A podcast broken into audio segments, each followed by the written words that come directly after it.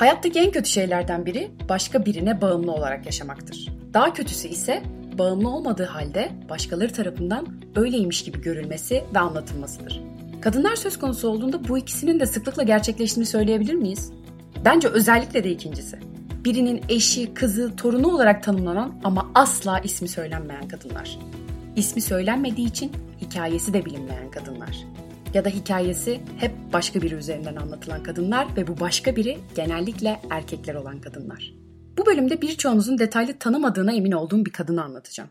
Yaşamının detaylarını öğrendikçe neden bu kadar geç tanıdım diye sorduğum bir kadın. Bilinen adıyla Latife Hanım, tam adıyla ise Latife Uşaki. Yaşadığı dönemden bu yana sadece Mustafa Kemal Atatürk'ün eşi olarak anılmış Latife Hanım'ın hikayesini dinlerken paralelinde Türkiye Cumhuriyeti'nin kuruluş ve Cumhuriyet'in erken dönemlerinde başlayan kadın hareketinin hikayesini de dinleyeceksiniz. İpek Çalışlar'ın kaleme almış olduğu Latife Hanım kitabı bu bölüm boyunca referans kitabımız olacak. Kendisi kitabın girişinde şöyle diyor. Latife Hanım bir bilmece gibiydi. Hemen herkes ona olumsuz yaklaşıyor. Latife Hanım'dan Mustafa Kemal Paşa'nın başına gelmiş bir kaza gibi söz ediliyordu.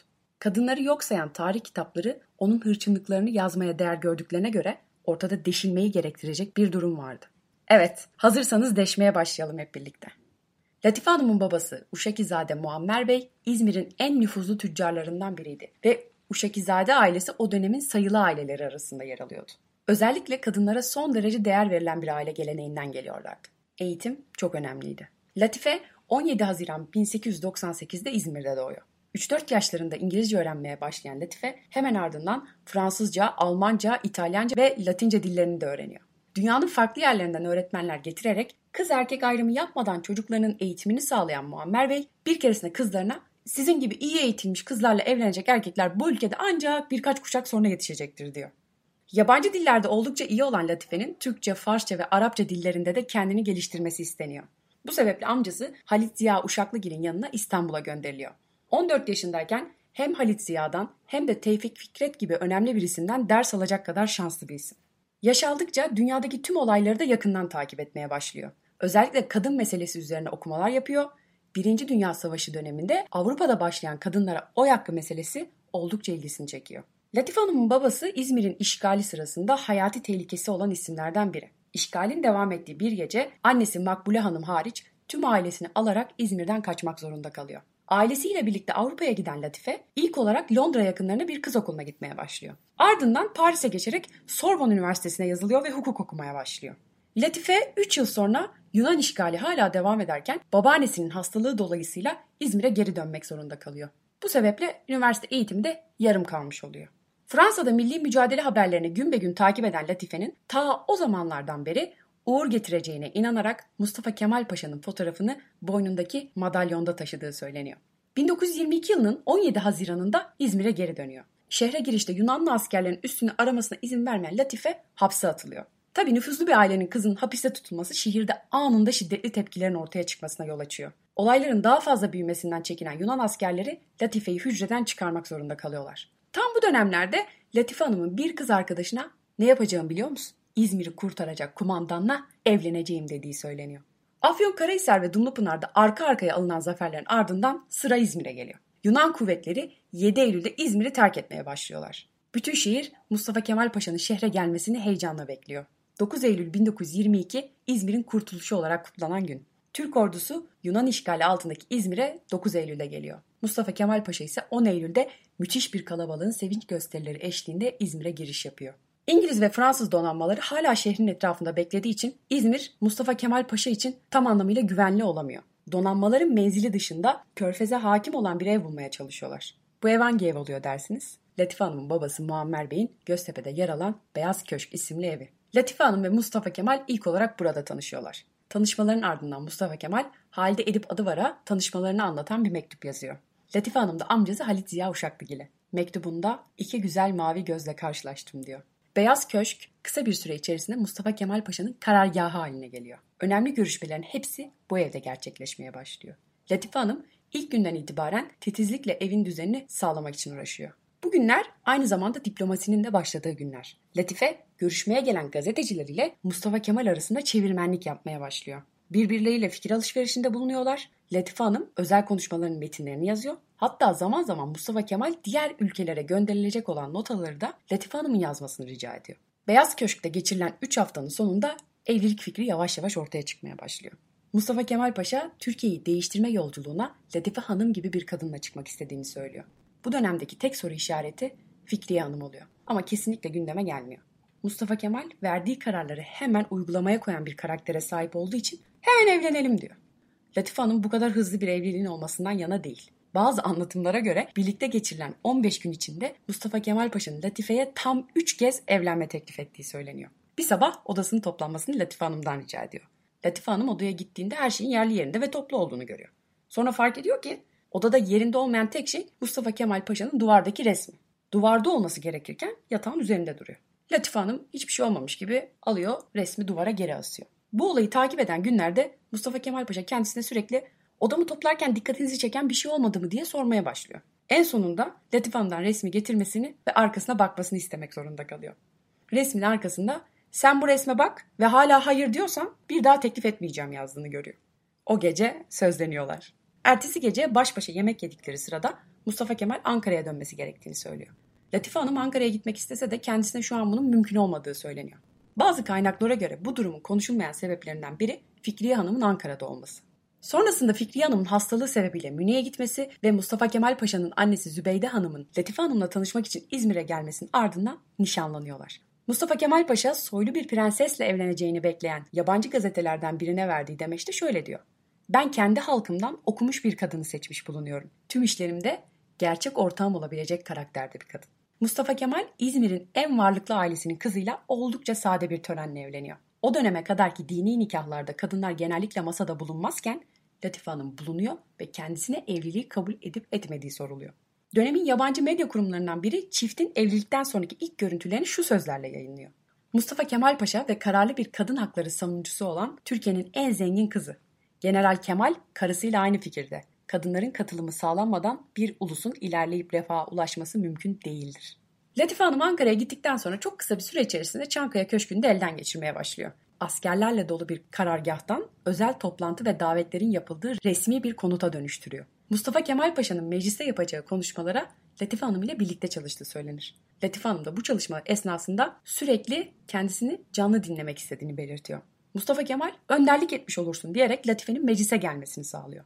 Latife son derece mutlu bir şekilde Türkiye Büyük Millet Meclisi'ne dinleyici olarak gelen ilk Türk kadını oluyor. Çankaya'ya gelen yabancı gazeteciler Latife Hanım'dan sürekli övgüyle söz etmeye başlıyorlar. Gazetecilerin de bulunduğu toplantılarda Latife Hanım zaman zaman odadaki diğer kişilere de tercüme yapmaya başlıyor. Kendisine sürekli iyi bir yoldaş olduğu vurgusu yapılıyor. Fakat birlikte çıktıkları Türkiye gezisinde ilk kez tartışıyorlar. Kavganın sebebi ise otomobildeki protokol kaynaklı oturma düzeni oluyor. Latife Hanım eşinin arkasında değil yanında olmak istediğini belirtiyor. Birçok kişi o dönemden itibaren Latife Hanım'ın eşitlik isteklerini yersiz ve zamansız buluyor. Eşine zaman zaman Kemal diye hitap ediyor oluşu bile rahatsız olmalarına sebep oluyor. Latife Hanım eşini iyi tanıyan bir kadın. Sigarasını içiş şeklinden bile ne düşündüğünü anlayabiliyor. Mustafa Kemal Paşa birçok konuşmasında Latife benim aklımı okuyor diyor. Lozan görüşmeleri sonrasında imzalanacak olan barış anlaşmasının öncesinde meclisin yenilenmesi kararı alınıyor. Seçim öncesinde kadınların oy hakkı konusu da en güncel meselelerden biri. Latife Hanım bu konuyla ilgili özellikle baskı yapıyor ve milletvekili adayı olmak istiyor. Kadın Pot serisinin birinci bölümünde yaşam hikayesini anlattığım Nezihe Muhittin'in de aktif olduğu bir dönem bu. Erkekler Latife Hanım'a olan tepkilerini şu sözlerle dile getiriyorlar. Kadına bak her şey tamam bir de milletvekili olmak istiyor. Sen zaten milli liderimizin karısısın. Böyle taleplerle onu mahcup etme. Kadın hareketine dair net fikirleri olan Latife her fırsatta fikirlerini dile getirmeye devam ediyor. Özellikle fikrini soran yabancı gazetelerde görüşlerini açıkça savunuyor. Mustafa Kemal de Latife'nin siyasete olan ilgisinin farkında aslında. Bazı işlere kendisini de dahil ediyor. Hatta Lozan'da barış görüşmelerinde bulunan İsmet Paşa'ya gönderilecek olan şifreli mektuplardan birini Latife'ye yazdırıyor. Haziran ayında yapılan seçimlerde kadınlar oy haklarını elde edemiyorlar. Fakat buna rağmen bazı erkek seçmenler Latife'nin de aralarında bulunduğu öncü kadınlara aday olmamalarına rağmen oy veriyor. 24 Temmuz 1923 tarihinde Lozan imzalanmasının ardından Cumhuriyet ilan ediliyor. İlanı takip eden Kasım ayında Mustafa Kemal Paşa ciddi bir kalp krizi geçiriyor. Latife hakkında paşanın içmesine izin vermezdi tarzındaki yorumların yapılmasına sebep olacak sınırlamalar bu dönemde başlıyor. Çünkü Latife Hanım Mustafa Kemal Paşa'nın sağlığından oldukça kaygılanmaya başlıyor. 1924 yılı itibariyle çiftin evlilikleri çatırdama dönemine giriyor. Fikriye Hanım'ın Çankaya ziyarete gelmesi ve trajik bir şekilde intihar etmesi, devamında gerçekleşen gezilerde küçük atışmaların yaşanması, siyasi anlamda düşülen küçük fikir ayrılıkları bu dönemde oldukça etkili olmaya başlıyor. İpek Çalışlar'ın kitabında yorumladığı şekliyle onun her şeyi sorgulayan kimliği zaman zaman muhalif olarak görülmesine yol açıyordu. Latife, Mustafa Kemal'e mutlak bir karşı çıkış ya da mutlak bir boyun eğiş sergilemiyordu. Yani Latife'nin aşkı kayıtsız şartsız bir aşk değildi. Onurunun çiğnendiğini düşündüğü anlarda kontrolünü yitirebiliyor ve bütün köprüleri yakarak meydan okuyabiliyordu. Edilen son kavganın ardından 1925 yılında Latife Hanım'ın İzmir'e gitmesi üzerine boşanma süreci de başlıyor. Latife Hanım'a boşanmış olduğu resmi bir yazıyla bildiriliyor. Boşanmayı devlet çevresindeki bazıları memnuniyetle karşılarken bazıları da üzüntüyle karşılıyor. O dönemde Latife Hanım'ın yabancı bir gazeteye verdiği röportajda söyledikleri bence oldukça önemli. Daha doğrusu dönemin dünya çapındaki en güçlü erkeklerinden biri olan Mustafa Kemal Paşa'dan üstelik severek ayrılırken bunları söyleyebilmesi çok önemli. Bu benim kariyerimin sonu değil. Kadınların kırık kalpten öldüğü günler artık geçmişte kaldı. Yaralı, örselenmiş bir kalp için çok çalışmaktan daha iyi bir merhem yoktur. Ben de şu andan itibaren ülkem ve kendi cinsim için böyle bir çalışmaya atılacağım. Onlara benim tabiatımdaki bir kadının hevesini kırmanın kolay olmadığını göstereceğim. Latife boşanmanın ardından öğretmenlik ya da Dışişleri Bakanlığı'nda katiplik gibi görevlerde çalışmak istemesine rağmen bir türlü olumlu sonuç alamıyor. Yurt dışından gelen iş tekliflerine çıkış vizesi verilmediği için olumlu geri dönüş yapamıyor. Gazeteleri açtıkça, yakın çevresiyle konuştukça sürekli kendisi hakkındaki olumsuz görüşlere maruz kalıyor. Bu da genç yaşında inzivaya çekilmesine neden oluyor. 1934 yılında soyadı kanunun çıkmasıyla birlikte Latife Hanım'ın ailesi Uşaklı soyadını alıyor. Muammer Bey'in soyadını onaylayan Mustafa Kemal Atatürk, aileden sadece Latife Hanım'ın soyadının üstünü çizerek Uşakki olarak değiştiriyor. Ardından yanındakilere bakarak ne demektir bilir misiniz diye soruyor. Kendisine merakla bakan gözlere aşıklardandır manasına gelir diye cevap veriyor. O dönemlerde Atatürk kendisinden habersizce Latife Hanım'ın takip edildiğini öğrendiğinde çok sinirleniyor. Size kim emir verdi benim karımı takip edin diye? Bu ne rezalettir dediği söylenir. Ama bu olay da gösteriyor ki Atatürk'ün haberi olmasa bile devlet Latife Hanım'ı sürekli gözetim altında tutmaya devam ediyor. Benim anladığım kadarıyla bunun en önemli sebeplerinden birisi Latife Hanım erken Cumhuriyet döneminin tüm özel bilgilerine sahip olması.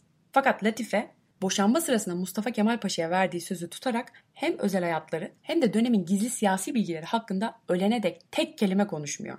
Hayatının kalan yıllarını neredeyse görünmez olarak geçiriyor. Adeta bir devlet sırrı gibi.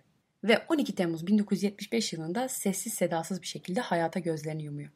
Bugün hala da mektuplarının ve günlüklerinin olduğu kendisiyle alakalı birçok belge devlet koruması altında gizli tutuluyor.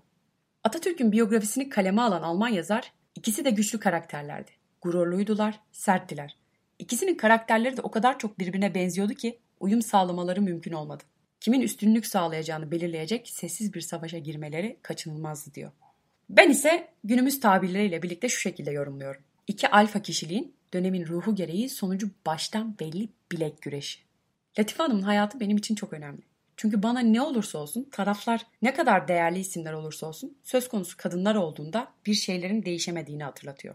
O yıllarda görece normal gözükse bile aynı yapının bugün hala devam ettiğini fark ettiriyor. Her şeye rağmen kendisine özellikle kadın haklarına olan katkısı dolayısıyla minnetle hatırlamamız gerekiyor. Çünkü evliliği süresince Mustafa Kemal Atatürk'ün kadın hareketine daha fazla odaklanmasını sağladığı dönemin konuşmalarından açıkça anlaşılıyor. Boşanmaların sonrasında ise Türkiye Cumhuriyeti'nde kadın hakları adına atılan adımlarda önceden yaptıkları fikir alışverişlerinin etkisi olduğu yatsınamaz derecede ortada. Bir gün bu gizemli kadını daha yakından tanıyabilmek dileğiyle diyelim. Dinlediğiniz için çok teşekkür ediyorum. Bir sonraki bölümde görüşmek üzere.